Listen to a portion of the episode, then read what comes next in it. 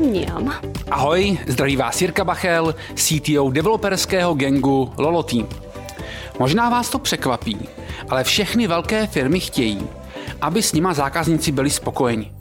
I když to tak možná většinou nevypadá. Ale jak taková velká firma zjistí, že dělá něco špatně?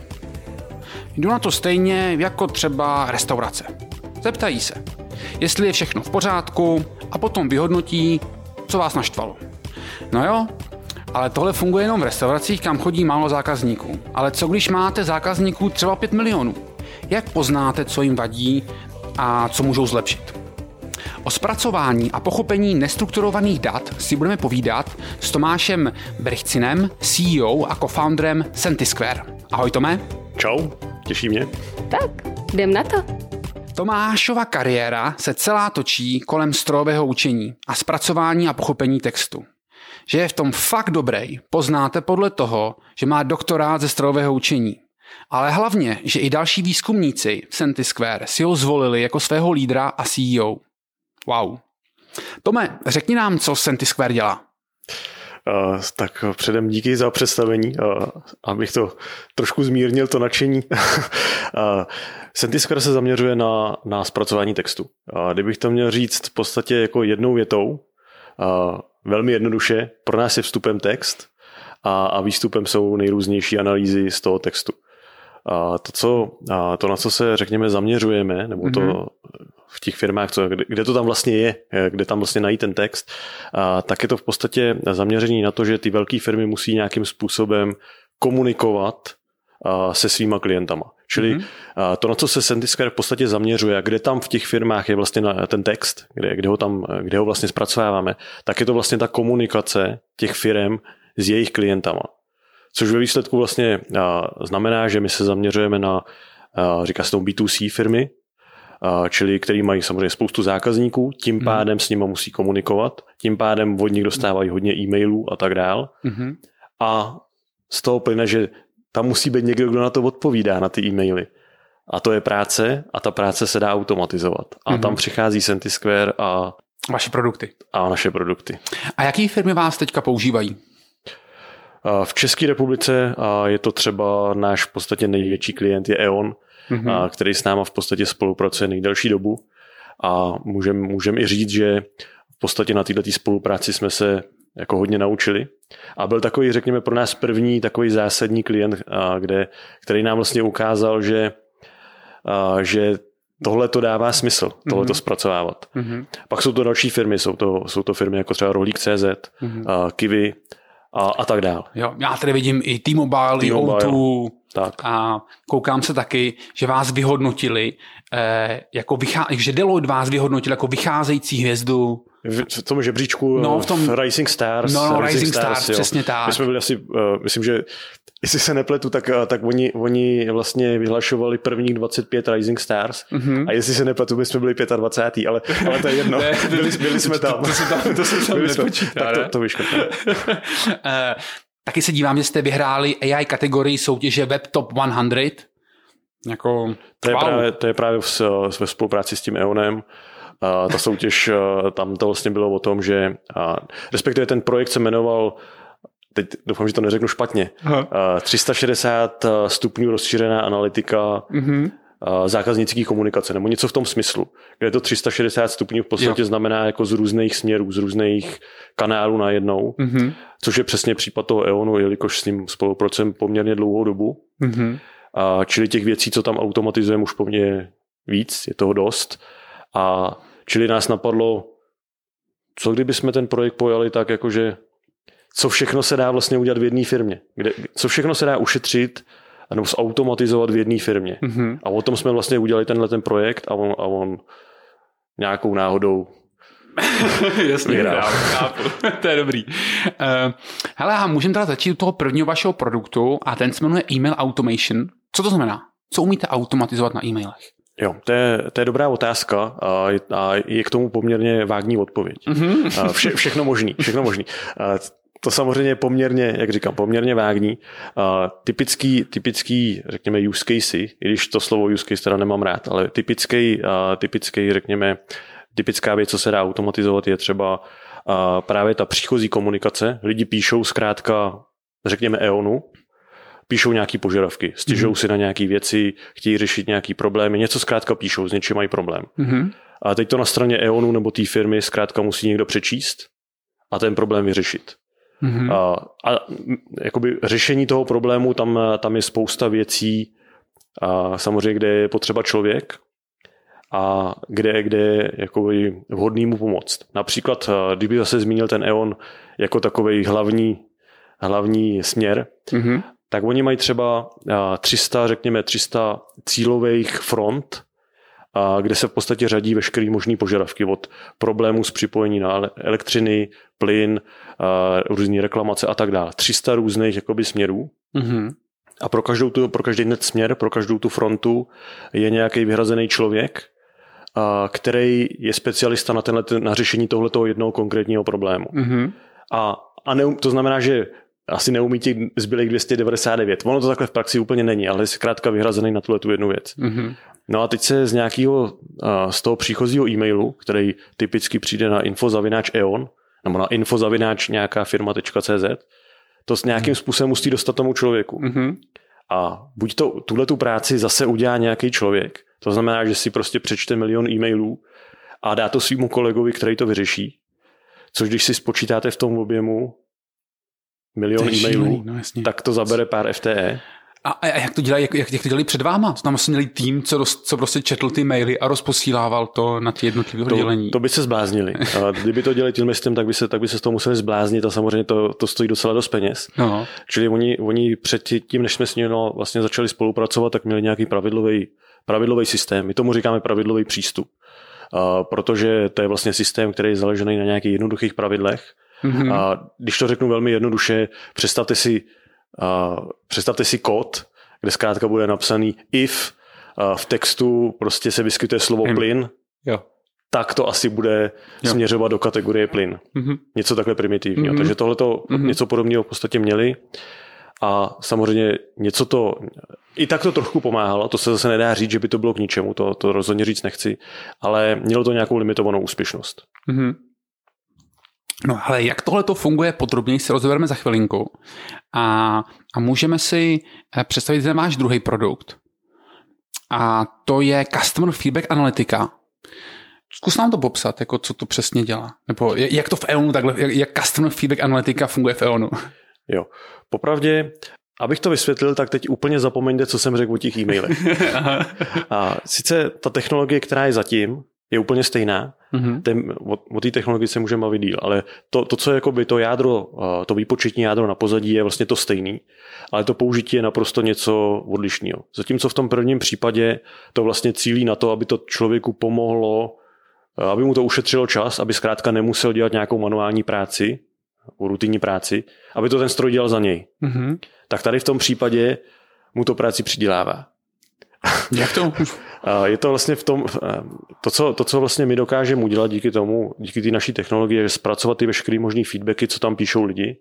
Jo, teď, teď, teď, jak, jak pochopím příklad, jo. To znamená, já mám EON a nebudu s něčím spokojený, nebo něco mi, něčím mi pomůžou tak. a zeptají se mě, jak jsem byl spokojený a já řeknu, hele, slovo to za hovno, stejně ten problém furt mám. Tak, to je no. zrovna feedback, který moc nic neřeší, ale i takový tam jsou, no. jasně. Uh, a, a tenhle ten věděl začnete analyzovat. To znamená, tak. co jsem vlastně myslel tím textem. Tak. A není to samozřejmě jeden text, ale jich tam prostě 100 tisíc mm-hmm. různých názorů na různé mm-hmm. produkty, na všechno možný. Mm-hmm. A Čili, čili ten, ten, ten výsledek je vlastně ten, že ono to vytvoří, uh, ono to z těch dat vyextrahuje nějaký užitečný informace pro rozhodování v tom EONu nebo v tý, mm-hmm. obecně v té firmě, jak zlepšit co, co zlepšit, jak to zlepšit, co ty zákazníci vlastně chtějí, na co si stěžují. Čili my to v podstatě rozstřídíme tyhle ty feedbacky a dáme na jednu stranu věcí, na co lidi chválí, na druhou stranu, na co si lidi stěžují, rozstřídíme do různých kategorií, máme nad tím postavený celý v podstatě systém, ve, ve kterém lze vyhledávat a, a tak dál. A, což je v podstatě mm-hmm. tohleto všechno je podklad pro nějaký, řekněme, analytiky, mm-hmm který na základě toho dojdou k nějakým rozhodnutím. Mm-hmm. A dneska se všechno měří, nebo dost často firmy používají NPS score, Net Promoter Score, a což je, v těch firmách mají, mají nastavený KPIčka, ten management má nastavený KPIčka v podstatě na, na tohleto score a to skoro vlastně říká, jak hodně jsou ty zákazníci spokojení. Mm-hmm. Čili ty firmy se zaměřují na to, aby to NPS skoro bylo vysoký, to znamená, že musí nějakým způsobem řešit, co si tam ty lidi stěžují, protože z toho se to vlastně počítá, to NPS score. Mm-hmm. Chápu. A vlastně oba dva, na oba dva ty produkty můžete mít pomalinku podobný backend, protože to je hlavně o tom pochopení toho textu Přesně a tak. kategorizaci toho problému nebo toho Vlastně kategorizaci toho textu. To je přesně to. tak, přesně tak, přesně tak. Ale každý má trochu jiný využití. Jedno je na ty e-maily, druhý je na vyhodnocení toho feedbacku. Hele, jak to jsme popsat a já bych eh, jako postupně, jako po pořadě, jak to funguje. A možná bych začal tím, že musí být, eh, víš co, já jsem chtěl začít u toho čtení těch dat, ale ono vůbec dostat se k těm datům v takovéhle firmě asi není vůbec jednoduchý. To není. Jo, takže jako vy tam musíte přijít za nima s tím, že oni mají nějaký problém třeba s, s tím vyhodnocováním těch feedbacků a musíte začít řešit třeba přístupy vůbec do těch databází nebo těch jednotlivých systémů Typicky to funguje tak, že a, když takhle přijeme do nějaké firmy, mm-hmm. a, tak oni samozřejmě a, na začátku řeknou skoro vždycky, my si to potřebujeme vyzkoušet. Mm-hmm. Což je logický a proč ne? Mm-hmm. A, čili je nějaký proof of concept. Tím mm-hmm. se většinou začíná. A, čili oni v podstatě udělají nějaký jednorázový export z té databáze, no ať už to mají uložený kdekoliv, udělají nějaký jednorázový export, my si vzájemně podepíšeme nějaký, nějakou smlouvu o mlčenlivosti, mm-hmm. dají nám data, my na tom uděláme nějakou jednorázovou analýzu, ukážeme jim zkrátka, jak dobře to klasifikuje ty e-maily, nebo jak dobře to zpracovává ty feedbacky mm-hmm. a oni na základě toho řeknou, líbí se nám to, a, a nic jiného se nám teda ještě nestalo. A, ne, a, nebo, řek, a nebo řeknou, nelíbí se nám to.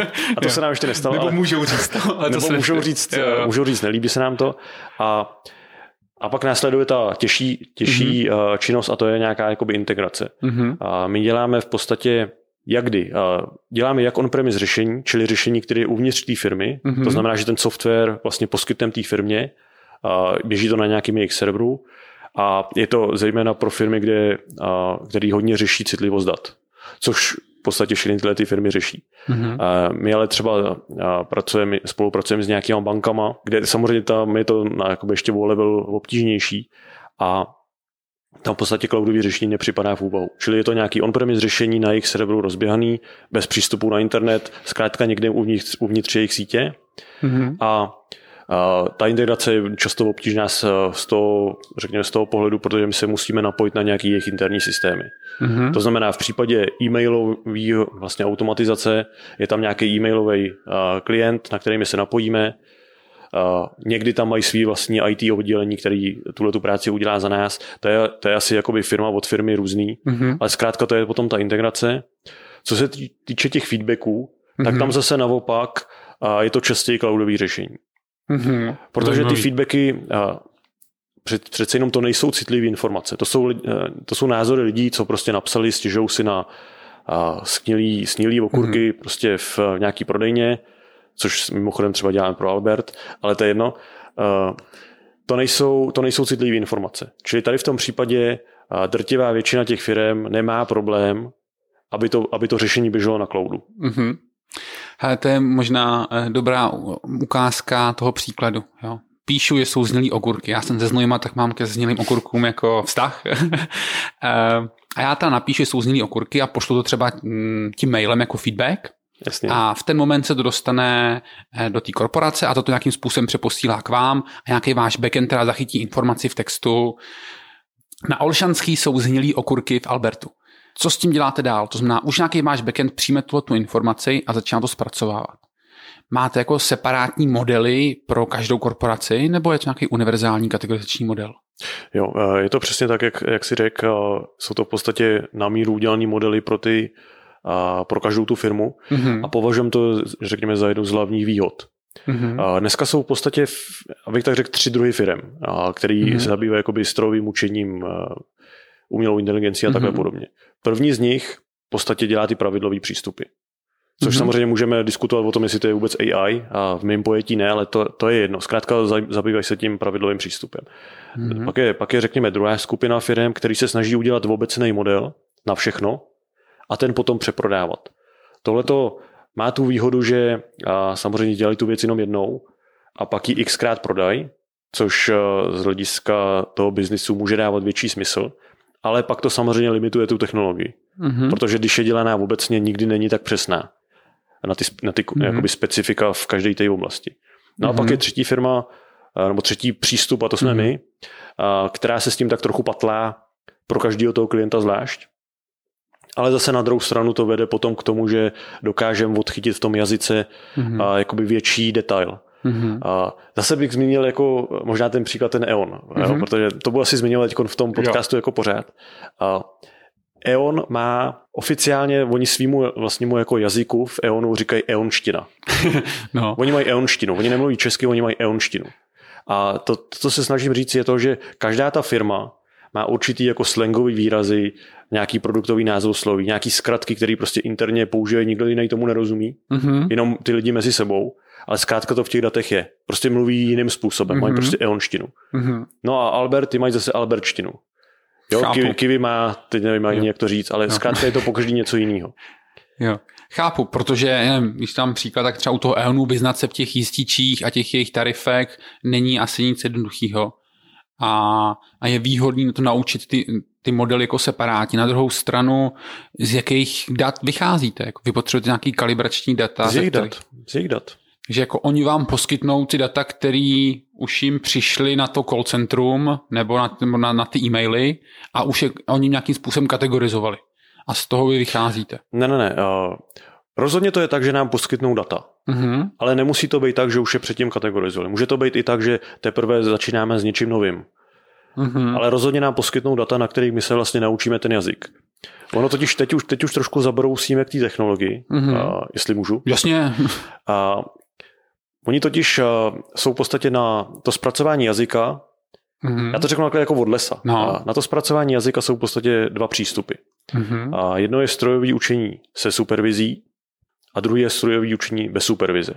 Mm-hmm. Supervised machine learning, unsupervised machine learning. Mm-hmm. To se supervizí znamená, že tomu někdo zkrátka nějaký člověk musí říct, dělej to takhle, počítači nebo mm-hmm. algoritmy. Takhle to chci, takhle to dělej. A to unsupervised učení je takový, kde to ten stroj nějakým způsobem se naučí sám stírat. Aniž by mu člověk prostě říkal, chci to takhle. Mm-hmm. Jo, jsou to dva, dva naprosto odlišní přístupy. Já dám asi příklad, tak ten supervise znamená, že mu dám obrázek, na kterém je kočka a řeknu, že tady byla kočka a obrázek, to je pes, tohle je pes. Přesně tak. Přesně tak. A mm-hmm. v tom mhm. druhém přístupu mu dám spoustu obrázků všech možných zvířat. Mm-hmm. On tam něco bude jako hledat nějaký paterny, něco tam jako na tom vykoumá ten algoritmus a pak řekne, tohle to je klaster koček, tohle to je klaster psů a tak dál. Uči, no, vlastně najde tam ty paterny sám. Mm-hmm. No a v tom přirozeném jazyce, v tom textu, a se dá spoustu mm-hmm. věcí udělat pomocí toho strojového učení bez supervize. Například to, dokáže se, dokážeme se v podstatě naučit veškerý možný významy automaticky, aniž by člověk musel říkat, co to znamená. Mm-hmm. Je to vlastně mhm. něco, čemu se říká distribuční semantika. Mm-hmm. Distribuční semantika. Tohle to je, řekněme, vědní disciplína, která je poměrně stará, my to dost často jako zmiňujeme.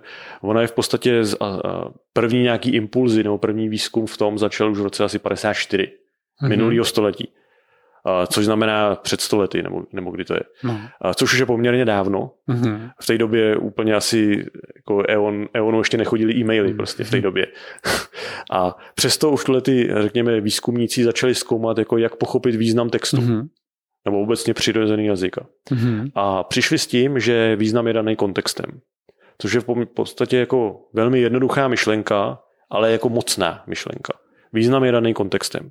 Mm-hmm. A Oni to uvěřovali to na lidech a tak dále, ten, tenkrát to bylo spíš jako z lingvistického pohledu, ale v podstatě tahle ta myšlenka platí, protože když si představíte, už mě napad příklad. Už mě napad příklad. Já ho, mě napadlo taky, teda, jak to říkáš. Fronta, to je jako vlastně krásný slovo. Může být tlaková fronta kolem počasí, může být fronta před obchodem a těch typů těch front může být hromada podle toho, v jakým kontextu to slovo použiju. Jo, tohle je spíš jako, že jedno slovo má víc významů, mm-hmm. to taky. Ale to, co se snažím teď říct, je, jak ten počítač vlastně naučit chápat text, mm-hmm. nebo mhm. chápat významy. Mm-hmm. A už mě napad příklad. Představ si, že si čteš text v nějakým jiném jazyce, řekněme třeba německy. Mm-hmm. A nevím, jestli neumíš perfektně německy. To no, to jenom trošičku, no, povídej. Tak eh, pro někoho, kdo zkrátka neumí perfektně ten jazyk, tak vždycky narazí na nějaký slovíčko, který mu prostě nerozumí. Mm-hmm. Jo, tak čte, čte, čte a teď je tam nějaký slovo, který, který mu nerozumím No ale dost často dokážu pochopit, co to slovo asi tak může znamenat, jenom že ho vidím v tom textu, vidím ty okolní slova, vidím prostě, vnímám ten kontext, tak dokážu pochopit, co to znamená. Mm-hmm. Je to tak? Mhm. Jo? A tohle je vlastně přesně ono. Tohle je přesně princip distribuční semantiky. Že ono to vlastně z těch kontextů dokáže vydedukovat významy konkrétních jakoby slov, frází a pak celých textů. Mhm. A nemusím tomu počítači vůbec říkat, že tohleto slovo prostě znamená tohle. On to zkrátka pochopí z těch kontextů. Mhm. Ono, ta distribuční semantika je sice poměrně jako známá věc, díky tomu, že to vzniklo už jako hodně dávno, Mhm. ale je to výpočetně náročný. Mhm. Nebo řekněme, je to extrémně výpočetně náročný. Což znamená, že až v poslední době a to zažívá, řekněme, takový jako boom. Dneska teda sice uh, už to zažívá až takový boom, že lidi už zase už ani neví, že to je distribuční semantika. Že tyhle ty Mhm. věci používají a vlastně ani neví, jak to, jak to vzniklo. Mhm. Ale, ale to, je, to je teď jedno. Ale v podstatě až jako řekněme v poslední době, řekněme v posledních pět let a se tyhle ty věci objevují, začínají se používat jako prakticky a začíná se zjišťovat, že to vlastně funguje. A dokážeš nějakým způsobem říct, jak, jestli by to fungovalo líp, kdyby ty kalibrační data, takový ty ukázky toho, jestli to je kočka nebo pes, měli na, právě v tomhle použití? Nebo bylo by to vůbec možné je získat? Uh, určitě, určitě. Jo. Uh, já bych to rozdělil jako na dvě fáze. No. Tohleto uh, unsupervised učení Mhm. uh, je v podstatě, dokážeme pomocí toho vymodelovat ten jazyk a pochopit ten jazyk. Ale nesnažíme se to interpretovat, protože uh, interpretace je subjektivní. Mhm. Jiný, jinými slovy, uh, uvedu, uvedu příklad. Řekněme, že děláme analýzu sentimentu, což je řekněme taková jako běžná úloha, spousta firm to chce, Mhm. uh, dostávají nějaké recenze, feedbacky, chtějí, chtějí určit, jestli to je pozitivní nebo negativní. Mhm. Tak. A představte si, že to teď dělám třeba na fotbalu Mhm. a budu mít příklad Sparta porazila Slávy. To je dobrý pro Spartu a blbý pro Slávy. Že? jo? Mhm. No. Čili my, když tuhle to budeme dodávat Spartě, tak má být výsledek pozitivní, protože Mhm. Sparta vyhrál. No a co když to budeme dodávat pro Slávy? Tak je to úplně opak. Mhm. A ten, ten model musí podle něčeho jako poznat, Mhm. co má teda určit. A to už je Mhm. nějaká jako interpretace. Mhm. Čili on se sice naučí ten stroj bez člověka, bez té interpretace, co znamená Sparta porazila Slávy, ale aby to jako biznisově určil, jestli to je pozitivní nebo negativní, Mhm. to už se musí udělat úplně jináč. A na tohle to právě už jsou potřeba, je, je potřeba ten vstup toho člověka. Mhm. Někdo musí zkrátka říct, že tohle to je dobrý pro Spartu a tohle to je špatný pro Slávy. A tohle teda ten váš přístup, že nejdřív používáte ty unsupervised data, ze kterých jako něco vypadne a potom ty lidi k tomu se na to podívají a zjistí, jestli to je pozitivní, negativní, po případě udělají z toho vlastně lehce supervised data. Mhm. Přesně takhle to děláme. Mhm. V případě toho EONu, jak jsem zmiňoval ty e-maily, Mhm. tak tam se samozřejmě spousta věcí naučí jenom z těch e-mailů, z těch textů. Mhm. Jo, ty významy, co znamená plyn, co znamená Mhm. elektřina a tak dál. No ale do Mhm. jaký fronty to patří, to, to už je, jak to má jako biznisově fungovat v té firmě, to už je něco, co musí říct člověk. Mhm. To znamená, že na nějakém vzorku dat my potřebujeme, aby nám EON vlastně řekl, tohle to chceme do, do téhletý fronty, tohle to chceme sem, tohle to chceme sem. Mhm. Čili ono to vlastně funguje ve dvou fázích. Nejdřív se naučíme jazyk a pak se naučíme, jak ten jazyk interpretovat. Mhm. Chápu. Chápu. A v tomhle tom vlastně ten přístup ke každému klientovi podobný, protože... Jo. Je podobný, ale je na, spočítaný na jiných datech. Tak. Aha. To je hezký. To je moc hezký. A používáte k tomu jako ty standardní nástroje, co všichni, jako je TensorFlow, PyTorch nebo něco takového, nebo jako, co se k tomu používá? To je dobrá, dobrá otázka. No. V tomhle případě my jsme tak trochu blázni, Aha. abych tak řekl. Teď nevím, jestli bych to měl vůbec říkat. Říkej. A vlastně nevím, jestli to je pozitivní nebo negativní. Já to vnímám pozitivně, ale spousta lidí by to mohla vnímat negativně. Mhm. To, to je ta interpretace. No. Tohleto. My, jelikož my jsme vlastně vznikli, my jsme dlouhodobou působili na univerzitě. Mhm. A dělali jsme tam ty doktoráty, to si zmiňoval a tak dál, zkoumali jsme tyhle ty věci. Mhm. Pak jsme se v jednu chvíli naštvali a šli jsme, prostě udělali jsme firmu. A Mhm. To naš- naštvali potom můžeme z toho dostat pryč, ale zkrátka jsme začali, vlastně založili jsme firmu a začali jsme dělat tohle. A Za mě to je krásný důvod, proč si založit firmu. Prostě vidíte, že je nějaký problém někde a chce to vyřešit. tak, a to, to, co se, to, co se snažím říct, je to, že a jelikož jsme vlastně začali tak, že jsme ty věci vymýšleli, Mhm. tudíž i sami jakoby programovali, programovali, vymýšleli. V té době mimochodem ještě TensorFlow jako nebyl, když jsme Mhm. byli na těch univerzitách. Tím nechci říct, že to je špatný směr, ale byli jsme, nebo jsme naučení v podstatě ty věci dělat sami. Vymýšlet je sami, naprogramovat je sami a děláme to tak i v té firmě. Mhm. Čili my vlastně veškerý ten kód, který používáme, my jsme ho napsali. Nebo naši lidi, náš tým zkrátka vytvořil všechny, veškerý kód, který my používáme. Včetně naprosto jako low-level machine learningových knihoven. OK, to může být strašně dobrý i strašně špatný zároveň, jo? To... Přesně, přesně to jsem říkal. No. no tak jako já, když to přirovnám k něčemu, co tady všichni znají, to je si webový JavaScript, dejme tomu taková obecná znalost, kdy je mm, bambilion frameworků, který můžou být super, ale taky může být skvělý nástroj, který si ty lidi napsali sami a funguje mnohem rychleji, mnohem líp než jakýkoliv jiný framework. Protože všechny frameworky jsou psané velice obecně. Je to tak. Má, má to nějaké výhody, nevýhody. Jako nevýhodu bych určitě viděl to, že když eh, TensorFlow je samozřejmě nějaký jako standardní framework, mm-hmm. na kterém se každý vyzná. Mm-hmm. Když přijde nový developer, tak prostě rovnou začne a rovnou jede. Mm-hmm. Rovnou hotovo. Mm-hmm. Je to mhm. standardní věc. Což je takový negativ o toho, uh, proč, jakým způsobem my to děláme. Mm-hmm. Co je ale naprosto zásadní výhoda, kterou já považuji, je, že když chcem přijít s něčím novým, novou metodou, novým přístupem, mm-hmm. tak tomu musíme perfektně rozumět těm věcem. Mm-hmm. A my díky tomu, že tyhle ty věci v podstatě stavíme a postavili jsme od píky, tak ty naši lidi zkrátka přesně ví, co kde je, přesně ví, jak se tyhle ty věci, jo, jak tyhle ty věci fungují a jak to poskládat zkrátka. Mm-hmm. Já, já to chápu. Já myslím, že to přirovná možná víc k hrám, tam je to možná typičtější, že často se hry staví na nějakých enginech, které mm-hmm. jsou hotové, typu uh, Unreal Engine a tak dále. A některé firmy šly dál a navrhly si vlastní engine, tak. který jim umožňuje dělat vlastně mnohem víc než té konkurenci. Takhle může a nemusí. Jo? To je přesně o tom, že se to musí nějakým způsobem jako ověřit, že to je opravdu lepší. Zkoušeli jste někdy jako použít TensorFlow na... Uh... Samozřejmě, já bych neřekl, že to je lepší. Oni, oni jsou to ve skutečnosti stejné algoritmy. No. Napsaný samozřejmě třeba v jiném jazyku, mm-hmm. ale jsou mhm. to stejné algoritmy, tudíž oni udělají to stejný. Mm-hmm. Ale ten, ten rozdíl, který já tam vidím, je ten, že my se tím učíme. Jo? Člověk, člověk když, když eh, na všechny tyhle ty věci, eh, na ten Představ si, že budeš dělat prostě nový produkt, chceš přijít s něčím novým, s novou mm-hmm. myšlenkou, stavíš to a jakmile mm-hmm. to začneš skládat na knihovnách, tak se z tebe stává uživatel těch knihoven. Tak jsi uživatel. Jsi z nich závislý. Seš, uděláš to samozřejmě mnohem rychlejš a děláš to na standardní technologii, takže všechno, všechny tyhle ty pozitiva tam jsou, ale nic moc nového se nenaučíš. Mm-hmm. Ale jakož ten, my se pořád jako cítíme jako ryze technologická firma, která opravdu mm-hmm. stojí na tom, že zkrátka víme, jak ty, techn- jak ty, jak ty algoritmy fungují. Mm-hmm. Nemáme moc ambice z toho stavět nějakým jako příliš marketingové věci, prostě opravdu jako celkem low level algoritmy, mm-hmm. tak my zkrátka potřebujeme tomu rozumět a, a chceme tomu to rozumět. Cool.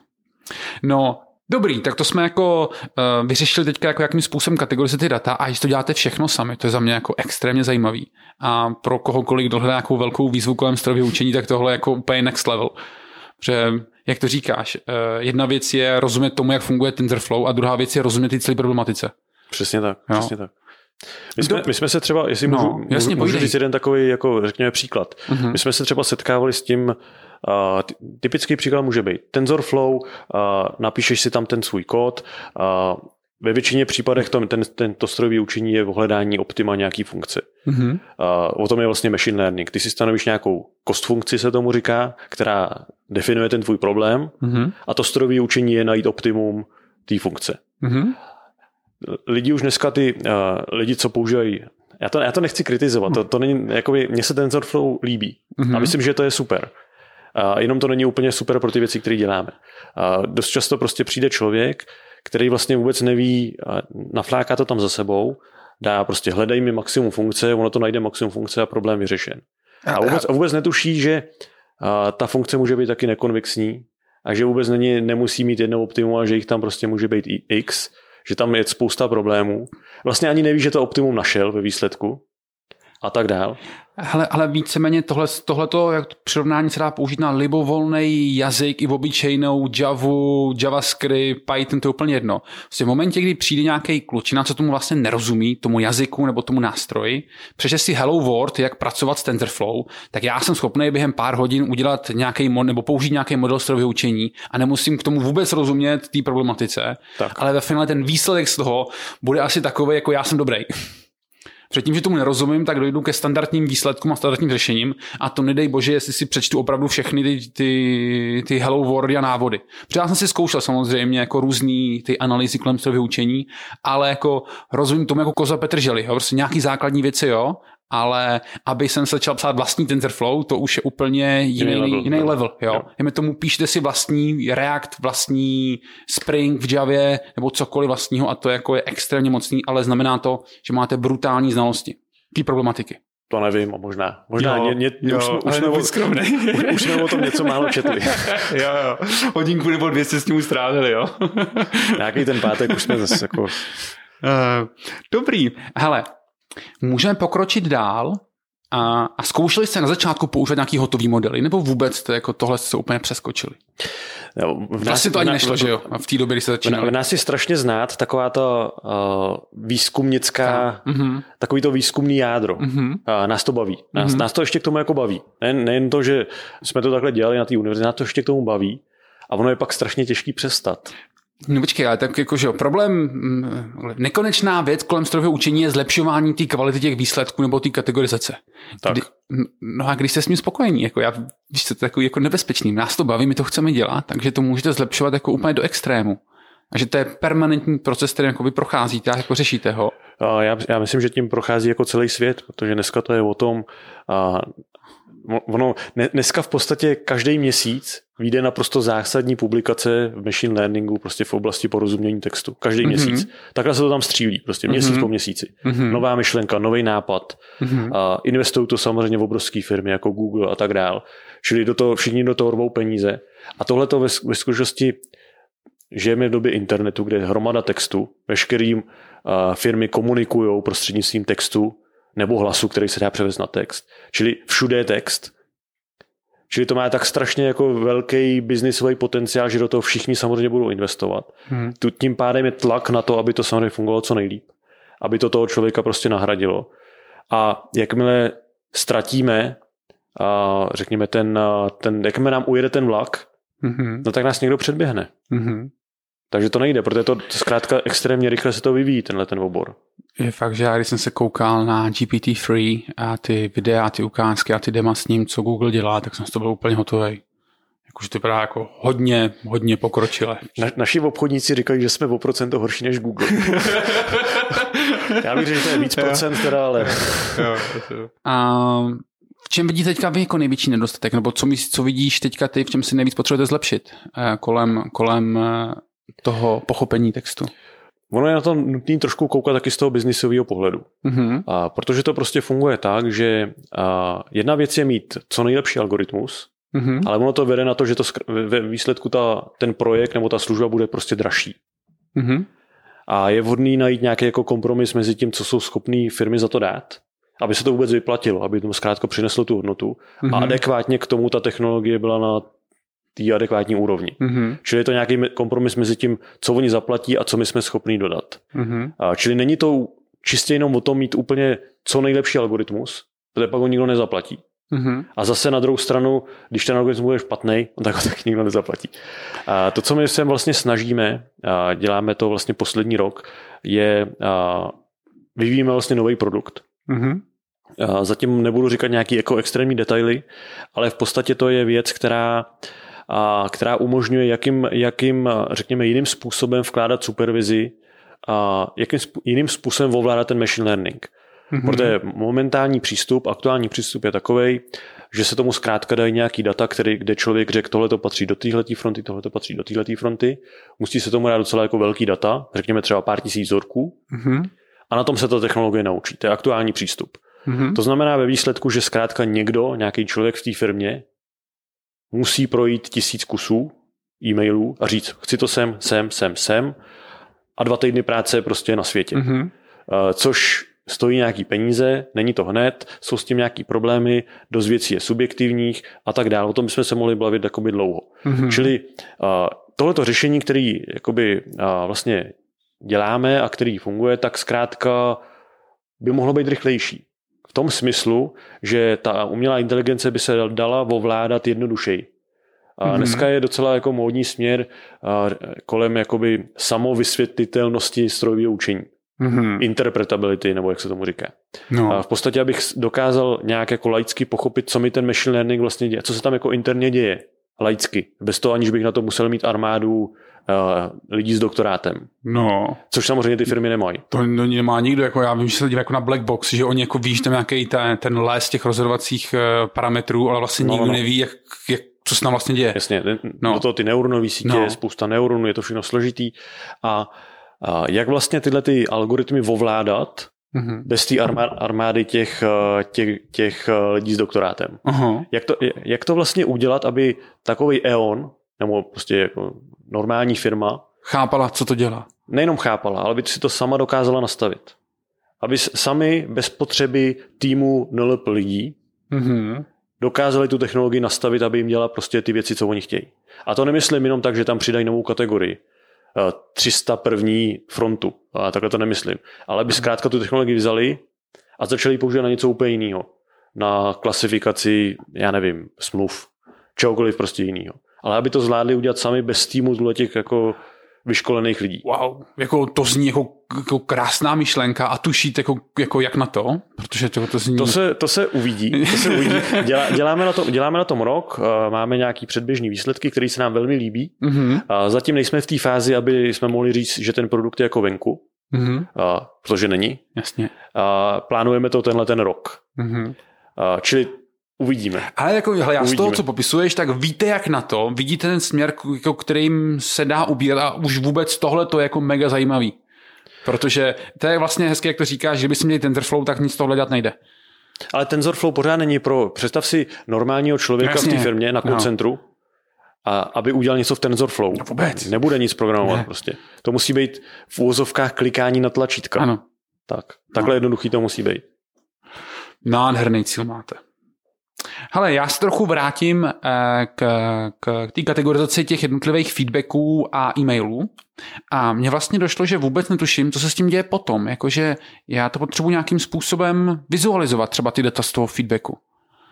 To znamená ty data, potom co se, řekněme, te, že ty, já jsem použil ten příklad s těma uh, shnilýma okurkama, takže jako vy zjistíte, hele, to, týká se to ovoce a její kvality. No, ale musí to někde zobrazit tom té firmě. Tak eh, tyhle informace. Tohle, tohle to zrovna, tahle ta část, jak jsem říkal, je nějaký podklad pro jejich analytiky. Mm-hmm. Nebo respektive to není finální řešení, mm-hmm. protože ten stroj nedokáže sám vymyslet uh, obchodní taktiku, jak zlepšit nějaký interní procesy, které povedou k větší spokojenosti zákazníků. Mm-hmm. Ten jenom řekne, uh, tady je problém, tady je problém, tady lidi si stěžují na tohle, na tohle, na tohle a to rozhodnutí výsledně udělá analytik. Mm-hmm. A my mu to samozřejmě musíme naservírovat v nějakým uh, přehledným formátu.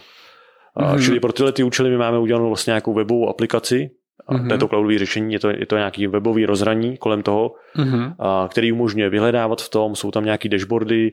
Celkem jednoduše by se dalo třeba vyfiltrovat, který ty obchody, který ty Alberty mají nejhorší okurky.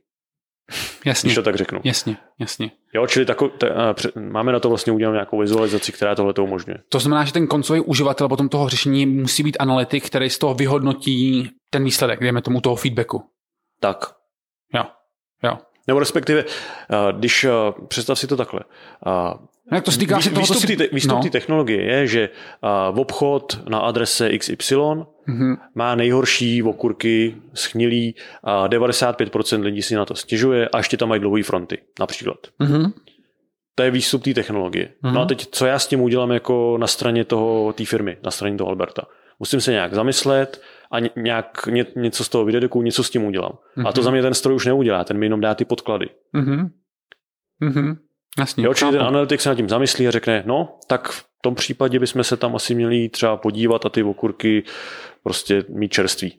Jako řešit nějakým způsobem systematicky a kvůli tak. tomu, že těch problémů je vlastně nekonečně mnoho, tak to vždycky musí projít ještě nějakým, nějakýma dalšíma očima, aby se zamyslel nad tím, jestli ty kategorie dávají nebo nedávají smysl pro tu firmu. Tak. Mm-hmm. Další věc, co, co my tam vlastně třeba ještě děláme, a teď si vlastně změnila kategorizaci. No. Kategorizace vlastně v tomhle pojedí, jak to vnímají lidi, je, že někdo zkrátka nadefinuje, chci tam mít tuhle tu kategorii, tuhle, tuhle, tuhle, tuhle. Tíhle těch prostě 50 kategorií. Uh-huh. A tímhle tím přístupem, který je mimochodem jako v pořádku, uh-huh. ale nikdy nedokážu najít něco novýho. Protože jsem už to nadefinoval. Uh-huh. Co když se mi tam najednou, co když mi tam ty lidi najednou začnou strašně kritizovat, snílý rajčata místo snílý okurek. Mm-hmm. Ale já tam tu kategorii nemám. Tak na to nepřijdu, zkrátka. Mm-hmm. A pak ještě jako alternativní přístup, a který vlastně umožní tyhle ty, uh-huh. nebo ta technologie vlastně umožňuje najít vlastně nový kategorie, detekovat nový paterny v těch datech, které tam třeba předtím nebyly a najednou jich je tam, najednou to tam je nějakým způsobem významný. Pomocí těch významů zase. A v podstatě ta technologie dokáže poznat, že tyhle ty texty jsou o tom stejným, uh-huh. protože dokáže nějakým způsobem uh-huh. reprezentovat ten význam. Tím pádem dokáže říct, ale teď mi tady narůstá prostě spousta feedbacků, které jsou o tom stejným, mm-hmm. snílí rajčata. Mm-hmm. No a když to přesáhne nějaký práh, tak se někde dosvítí červený světýlko a začne to blikat. To je snílí, super. Snílí rajčata. Tohle je super. Tohle jako je, a tohle je něco, co tam teďka máte implementovanýho, nebo Jo. Už začne jako blikat, že tam... My tam nemáme to červený světýlko, to přeháním, ale, ale ta technologie takhle funguje. Aha. Odhaluje nový témata, nový paterny v těch datech. Uh-huh. Uh-huh. Červený světýlko neděláme. Zatím. uh, takže, a v čem máte napsaný ten zbytek, která tady jdeme tomu té webové aplikace? To už je nějaký Python taky? Uh, uh, je, to, je to všechno Java, je, uh-huh. ty jsi zmiňoval ten Spring, uh-huh. uh, to si se trefil, uh-huh. je, je mhm. to Spring. Uh, na pozadí je nějaký Elasticsearch, kde jsou uložený ty data. V podstatě standardní technologie, jedeme hodně v Javě. Uh-huh. Ale to je zvláštní, jako, tady... jako, to je vlastně neobvyklý, že, že vidíš, že všechno kolem strojového učení se točí kolem Pythonu. No, protože TensorFlow a no, proto, protože no. spousta knihoven, uh, jasně, já to chápu, uh-huh. ale my máme spoustu knihoven v Javě. Aha. Spoustu kódu, spoustu resurs, ne resursů, spoustu, řekněme, připravených věcí, ať už pro preprocessing, nebo typická úloha, řekněme, part of speech tagging, slovní druhy, aby to řekl, uh-huh. tohle je sloveso, tohle je uh, podstatný jméno a tak dál. Všechny tyhle ty věci máme připravené v Javě, čili pro nás ten Python nedává smysl. Takže vůbec ho nepoužíváte Python? Ne. Aha, to, jo, to je hustý. To je jako, jako neobvyklý, jo? Jako já už jsem si zvyklý, když si čtu o libovolné firmě a AI, tak tam někde bude Python, jo? To je takový jako standard. Je, je. Hmm. No, a to znamená backend je v Javě, ve Springu si říkal a nejčastěji to teda běží u těch klientů a někdy v cloudu. A já bych tohle v našem pojetí no. nebral jako backend. A nebo respektive, když se koneš jako na webovou aplikaci, Jo, tak Spring je nějaký aplikační rámec, pak je tam nějaká databáze, datová vrstva. Mm-hmm. To, je, to, to je, řekněme, architektura toho webového řešení. Mm-hmm. Ale pro nás tohle to celý, celý ten web je v podstatě frontend, mm-hmm. protože to je jenom něco, co zobrazuje ty, ty výsledky toho machine learningu. Mm-hmm. Ale to je možná dobrý si říct. To znamená, potom, co vy nějakým způsobem kategorizujete ten, ten, ten problém nebo ten dotaz toho uživatele, tak si to musíte někam uložit, ten výsledek toho, mm, toho té kategorizace. To jo. už si musí nějaký databáze uložit. No, no, no, to je ten Elasticsearch třeba. Do Elastiku. Tak. Jo. A kolik takovýchhle dat musíte každý den kategorizovat? Jako máš nějaký aspoň hrubý číslo, jako kolik vlastně toho reálně chodí přes... Mám to, mám to celkem jakoby v hlavě všechny ty čísla pro ty různé firmy, ale mm-hmm. tady v tom případě zrovna jsou to ty on-premise řešení. Mm-hmm. To znamená, že a to vlastně je vždycky ta instance někde v té firmě a, a krz to tečou ty data. Mm-hmm. Jo, čili takový EON, ten má třeba půl milionu e-mailů. Mm-hmm. Mm-hmm, jasně. Jo, Kivich má milion. Mm-hmm. A mhm. teď, teď teda přes covid je to samozřejmě trošičku jiný, ale mělo. mělo. jasně, chápu. Jo. Ale třeba rohlík jich bude mít víc, že jo? rohlík, v rohlíku neděláme e-maily, tam děláme feedbacky a jestli se nepletu, tak tam je to kolem, eh, abych nekecel, myslím, že nějakých 20 eh, tisíc eh, za měsíc, něco mm-hmm. takovýhle mm-hmm. nějaký číslo. Mm-hmm. Jasně. A to znamená, se kategorizuje, pak se uloží do Elastiku a ten teda váš backendový frontend přistupuje do toho, do toho Elastiku a z něho tahá ty informace. Tak. Který a, si... to už je, jo, to, jo. a to už je vlastně předpočítaný, mm-hmm. protože v první, v první řadě to jde vlastně na ten machine learning, mm-hmm. nebo na, na ty přetrénované modely, ty s tím něco vyrobí, něco, nějak to zaklasifikou, vlastně k tomu mm-hmm. přidají, převedou to do nějaký strukturované formy, mm-hmm. no a ten Elasticsearch to potom jen tam se to uloží. Čili tam, tam jsou vlastně uložené výsledky. Mm-hmm. De facto. Ale my jsme zmiňovali tu náročnost výkonovou, která jako je e, velká, když už je velká i když ten model už je hotový, ale určitě musí být i velká, když ten model vytváří. A to asi nemáte někde u sebe doma ve sklepě nějaký, nějaký, nějaký hardware, ale musíte si někde pronajímat na AWS nebo Google Cloudu nějaký servery. Nebo jak tohle tu vás funguje? A ten, ten, řekněme, ten machine learning, to je samozřejmě ta nejvýpočetnější, jako nej, nejnáročnější část, mm-hmm. to, je, to je jasný. A většinou to trvá třeba den prostě spočítat. Mm-hmm. A ty typické modely. Opravdu řečeno, protože my neděláme ty, řekněme, ty obecní modely, kde bychom vzali všechny data ze všech klientů, od všech klientů, krom toho ani nemůžeme, protože mm-hmm. samozřejmě tohleto Jsou to jejich data a, a my ne, nemůžeme používat někde jinde. Mm-hmm. Čili tam, tady, by byl, tady by se asi právníci vyřádili na tomhle. Čili mm-hmm. samozřejmě ty data toho klienta zůstávají jenom pro toho klienta. A ten jeden, jedna firma nenastřádá jako miliardy, uh, miliardy textů. Čili řekněme, že mají řádové miliony. Mm-hmm. Což v pojetí jako v machine learningu v podstatě nejsou ani tak moc big data. Mm-hmm. Jo, miliony celkem, celkem jako v pohodě. Mm-hmm. Uh, jo, čili uh, ono se to dá upočítat. Mm-hmm. Jo, během jednoho dne jsou ty věci spočítané a pak ten provoz, uh, to už uh, tam, to je rychlý, to jsou milisekundy potom vlastně zpracovat třeba jeden e-mail. Jasně, jasně, chápu. Ale a je něco, co bys chtěl pochválit, tvoje, tvoje backendáky eh, nebo research, co se jim povedlo poslední dobou? Já bych je pochválil, že zatím nemáme, nemáme moc jako výpadky třeba, nebo neděje se nám, my vlastně vůbec jako neřešíme, to bych musel zaklepat, jako, Aha. neřešíme, neřešíme, že by ty věci jako nefungovaly. To je hustý. No. Jo, že, že, by, že by se nám dělo prostě, že to někde jako fakt lehne. Uh-huh. A to se nám jako naštěstí nestává. Uh-huh. Čili v tomhle tom je to možná, řekněme, dobrý. A pak samozřejmě mě se líbí ty výsledky, co děláme na tom, jak jsem zmiňoval, ten produkt je nový, mm-hmm. což je pořád, jako řekněme, ve fázi výzkumu. Mm-hmm. Nebo určitě je to výzkum, je to, je to nová technologie, nový přístup, čili určitě je to do velké části výzkum. Mm-hmm. A takže možná tady, protože protože je to výzkum, je to těžký zkrátka to mm. vymyslet. Mm-hmm. Chápu. Ale eh, my akorát leješ vodu na mlín, protože moje další dotaz byl, jak řešíte provoz. E, to znamená, co když něco vypadne, co se stane, koho to zbudí? No většinou mě, a, a nebo, nebo nějakého kolegu.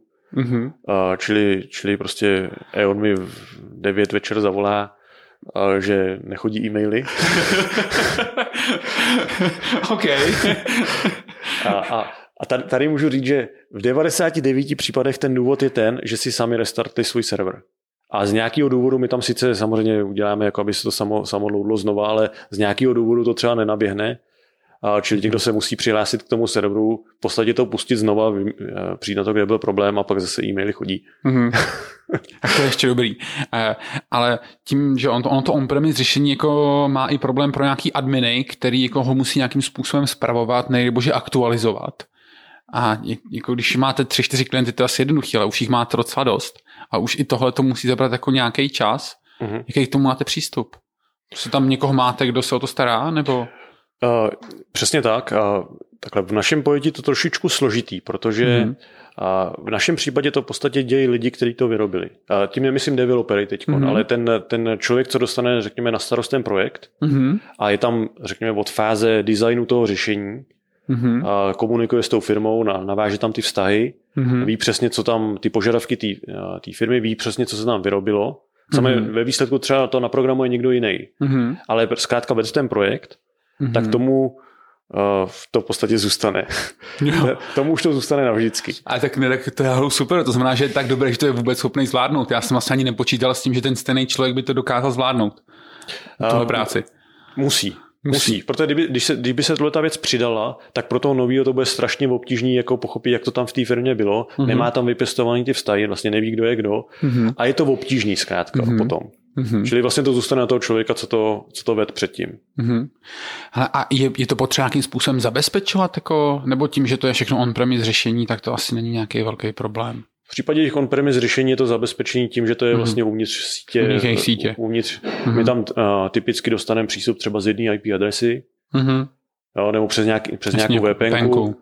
Hmm. Dostaneme to tam typicky jenom na, na 22 se dostaneme port, na nic no. jiného a takže to, to už je celkem Jasně, jako to... pořešený samou o sobě. Jo. A když to běží na, v cloudu, tak který máte nejradši? My to docela střídáme. Teď Aha. uh, my jsme vyzkoušeli všechno možný. A jestli se nepletu, teď máme IBM. I, to je neobvyklý, jako mít IBM. Ale te, teď možná kecam. Já si nejsem jistý, protože my jsme to fakt střídali. Uh-huh. Začali, začínali jsme na Azuru, uh-huh. a nějakou dobu tam byl, byl nějaký Amazon, Myslím, že teď máme IBM, ale, ale možná, že kecam. Nejsem si tím úplně teď nepopravdě jistý. Mm-hmm, mm, jasně. Dobrý, uh, hele, můžeme pokračovat dál a zkusíme přejít k různým jazykům ve smyslu, já teďka vidím, že fungujete hlavně v Čechách. Tak. Zkoušeli jste i nějaký další jazyky než češtinu? Jazyku uh, všechno možný. Mm-hmm. Kdybych měl říct nějaký příklady, tak řekněme třeba ten rohlík. Já jsem zmínil, že děláme pro rohlík, tam třeba analyzujeme ještě maďarštinu. Mm-hmm. Což je naprosto šílený jazyk, podobně jako čeština. Mm-hmm.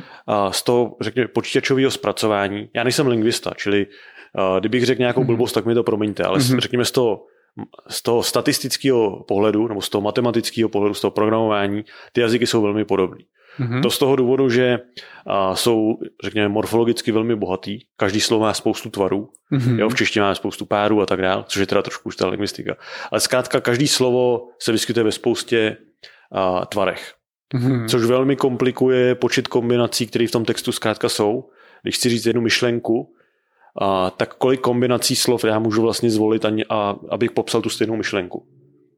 Čím víc hmm. jich je, tím horší to bude pro počítač, aby, aby to dokázal nějakým způsobem vymodelovat. Hmm. A proto, proto vlastně ve výsledku taková angličtina je pro ten machine learning úplně nejjednodušší. Protože hmm. a, není morfologicky složitá. Jo, hmm. Každý slovo má prostě jednu variantu, nebo se k tomu přilepí se na konci nebo ink a to je celý v podstatě, když to hmm. zjednoduším samozřejmě. Hmm. Jo? Čili oproti právě takovým jazyku jako čeština, maďarština, který jsou prostě morfologicky velmi složitý, Navíc v češtině ještě třeba pořádek slov ve větě je problém. Já když použiju stejný slova a trošičku je zamíchám, tak to vede na jiný význam. Mm-hmm. Ale pořád to dává smysl. Mm-hmm. V angličtině ne, nebo ne do té míry. Mm-hmm. Jo, což zase vede na víc kombinací, tím pádem je to složitější pro machine learning. Mm-hmm. A měly se tam podobné výsledky té kategorizace tam je, v maďarštině tam... jako v češtině? Jo, opravdu ta složitost toho jazyka vlastně uh, vede, k, řekněme, ke stejným výsledkům. Mm-hmm. Jo, čili angličtina funguje líp, protože je jednodušší, mm-hmm. čeština, maďarština stejný, mm-hmm. nebo slovenština, polština, tyhle ty jazyky, to je všechno stejný. Mm-hmm. Hele, a ono jako eh, v, v tom NLP eh, je jako velká konkurence, Eh, je to ten důvod, proč se věnujete jako třeba češtině a maďarštině, protože vlastně v těchto jazycích je menší konkurence? Nebo je to... Já myslím, že ten důvod je ten, že jsme Češi, popravdě. Jo? A jsme Češi, takže eh, logicky jsme na českém trhu, uh-huh. a tudíž máme data v češtině a tudíž to musíme umět zpracovat česky. A uh-huh. To je popravdě uh-huh. řečeno jako ta hlavní motivace.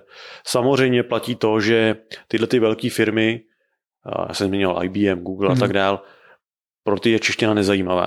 Mm-hmm. Jo, čili ty, takový ty globální řešení, ne, nejen to, že jsou drahý, ale nesoustředí se na češtinu. Mm-hmm. Jo, čili my, my jsme schopní v některých případech tyhle ty řešení překonat a udělat to levnější ve výsledku. Právě proto se soustředíme na tu, na tu češtinu. Samozřejmě mm-hmm. v angličtině je to něco jiného, na tyhle ty minoritní jazyky, které nikoho nezajímají, a my to díky tomu překonáme. Mm-hmm. Maďarština to samý, ten stejný problém. Je to malý jazyk, mluví tím jenom Maďaří. Mm-hmm. Jestli se teda nepletu. Eh, asi jo, že ten ugrofinský jazyk je myslím ještě finština. Finština. No, no. a maďarština, jinak jako nevím o nějakým dalším. A, a máte jako konkurenci teda vůbec v Čechách, jako v kategorizaci takovejhle feedbacků a e-mailů a tak dále. Jako je tu vůbec někdo? Myslím, že není teda, jo? Ale tak jako, jako oprav. Odpověď uh, CEO by byla, nemáme. odpověď, odpověď developera nebo jakoby výzkumníka by byla samozřejmě, je tady spousta, já bych řekl, že je tady spousta chytrých hlav v Čechách. Mm-hmm. A spousta lidí, který, a, který jako ví, jak, jak na to. Mm-hmm. A, umí to udělat. A mm-hmm. když, umí, když to umí udělat, tak prostě dosáhnou stejných výsledků. Mm-hmm. Jo, jenom třeba, jenom prostě nemají zrovna firmu na tohleto, nebo se tím zkrátka nezabývají. Mm-hmm. Čili já bych, já bych to řekl tak, že rozhodně tady máme lidi, kteří to umí, mm-hmm. ale ne všichni tohle to dělají v praxi. Mm-hmm. Chápu. Já jsem trochu, teďka se vrátím k mému klasickému flow podcastovému, že budeme měřit frontend, ale tak nějak si myslím, že ho přeskočíme. Nebo eh, jako vlastně frontend, frontend, to znamená tu webovku, kterou potom používají ti, ti eh, analytici, ale tam asi není moc co popisovat. Pro mě je to trošku nuda, ale jak chcete. Jo, ne, já myslím, že jako eh, to není ten core těch věcí, co vy děláte u vás, to hlavně o tom strojovém učení. A já bych jako přišel trochu k managementu. A to je k tomu, eh, kdo vlastně vytváří to zadání, na čím se bude pracovat. Nějaký požadavky samozřejmě přichází z těch projektů. Mm-hmm. My, my, my jdeme pracovat s nějakou tou firmou, tam má mm-hmm. nějaký problém, ten problém se snažíme vyřešit. Samozřejmě pokud má problém s něčím, co my neděláme, tak, tak ne, mm-hmm. ale pokud se to týká automatizace nějaký komunikace, tak mm-hmm. ano. Čili mm-hmm. tam přichází, jakoby řekněme, požadavky z toho biznisu. Mm-hmm. To je jedna věc. A tohle to ale by nebylo, řekněme, dlouhodobě udržitelný, protože někdo musí vyvíjet tu technologii jako takovou, mm-hmm. nějak se v tom posouvat, což je třeba to, že vyvíjíme ten separátní produkt nebo ten, ten, ten nový mm-hmm. přístup. A to zase dělají, řekněme, jiní lidi v té firmě. Mm-hmm. Jo, čili a, a, a kdo to vymýšlí? Otázka, kdo to vymýšlí. No. no nějakou vizi tomu musí někdo dát. To mm-hmm. znamená, aby se táhlo, řekněme, za jeden pro vás a ta firma šla jedním směrem a ne dvaceti. Mm-hmm. Takže, takže musíme mít nějakou, řekněme, vizi, kam se chceme dostat. Uh, tu vizi jsem se snažil tak nějak popsat, kam se chceme dostat. To znamená, uh, ve výsledku bychom se rádi posunuli tam, a že vlastně to vytvoření no, nového řešení, nové automatizace v té firmě nebude trvat prostě měsíc. No, od, mm. od začátku, po tom, co to my vyrobíme, mm. ale bude to hned nebo hned aspoň s nějakou rozumnou úspěšností, se mm-hmm. urychlíme tenhle ten proces. Mm-hmm. A o tom by měl být ten nový, řekněme, produkt. Mm-hmm. A čili to je taková jako vize, kam se chceme posunout. Mm-hmm. No a ta realizace té vize je samozřejmě něco úplně jiného. A tam do toho samozřejmě musí a se k tomu, musíš na to mít lidi. No. ne, jako, v, tom, to, v tom, co zrovna ty říkáš, vymyslet ten cíl je mnohem jednodušší, než ho reál, jako reálně dosáhnout, jo, toho cíle. No, no takhle, tak samozřejmě, když si vymyslíš cíl, který, který je nedosažitelný, no tak je to blbost a fail to. Ale jako na druhou stranu někoho napadlo, že doletí na Mars a, a, a třeba tam doletí. To ještě nevíme. ale už vyletělo jako z naší planety. No, jasně. Chápu. Ale víš co, máš super cíl a jestli se na tomu cílu jdeš za rok, za dva, za tři, furt víš, kam jdeš a furt víš, že ten směr je správný a že jakmile toho dosáhneš, tak ti to, jako, tak to té firmě pomůže. Přesně tak. Dobrý, mně se líbí, jak jsi jako krásně jako dlouho odpovídal na moji otázku, kdo vytváří zadání, přitom stačilo říct já. a... to, to, už, už, slyším jako kolegy, už slyším kolegy, co by mi na to řekli. no a kolik těch kolegů tam teďka máš? A teď je nás, jestli se nepletu, 12. Mm-hmm. A máme, máme dva týmy. A jeden je v Praze, druhý v Plzni. V Praze je ten, řekněme, biznisový tým. A v Plzni ten technický tým. Mm-hmm.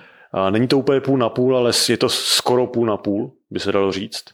Mm-hmm. A, čili půlka lidí, co se víc zabývá tím biznisem, půlka lidí, co víc programuje. Mm-hmm. A nějaký lidi, co, co telefonují.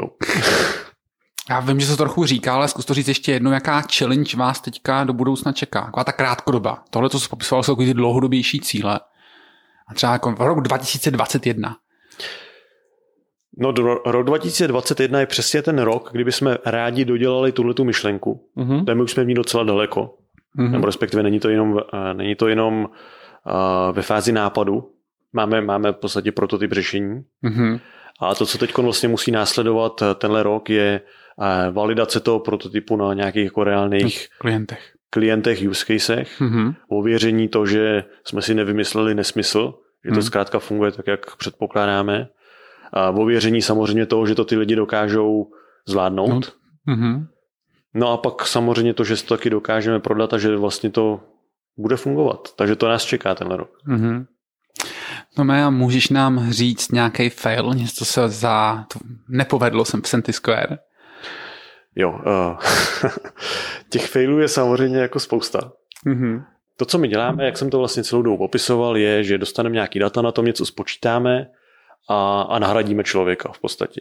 Mm-hmm. A nám se stalo třeba, že a minulém roce, nebo kdy to bylo, že jsme dlouho jednali s jednou firmou, já nebudu zmiňovat konkrétně, a jednali jsme s tou firmou tři čtvrtě roku. Všechno, mm-hmm. bylo, všechno bylo sluníčkový, všechno hezký, už jsme se jako posouvali, už byly dohodnuté ceny, všechno bylo jako schválený, domluvený, strašně daleko. No a pak, a pak nám najednou na konci řekli, že my vám ale ty data dát nemůžeme. Proč? Prostě nemůžou. Nejsou, nejsou na to připravení, aby nám dali data. Čili jak, jak můžeme udělat machine learning bez dat, to, že jsme to zjistili po tři čtvrtě roce, to je, to je pro mě docela jako fail, protože s tím bylo tři čtvrtě roku práce. Ale jestli tě zajímá, jak to funguje ve velkých korporacích a dáváním přístupu k datům, pust si schválně jeden z našich podcastů s Mantou která řeší jako podobný problém a je to hustý, co, co oni musí si procházet. To nebylo o přístupu, to bylo o tom, že nám zkrátka ty data jako nedají. Neukážou, nedají nám je zkrátka. Hele, data nebudou. Hele, my to tam v nějaké části zmiňujeme a je to tam zajímavý. Jo. Tome, díky moc. Až budu psát do EONu, tak si na tebe vzpomenu. To si vzpomeň, hlavně, hlavně, když ti to třeba, hlavně když ti to třeba špatně odpoví.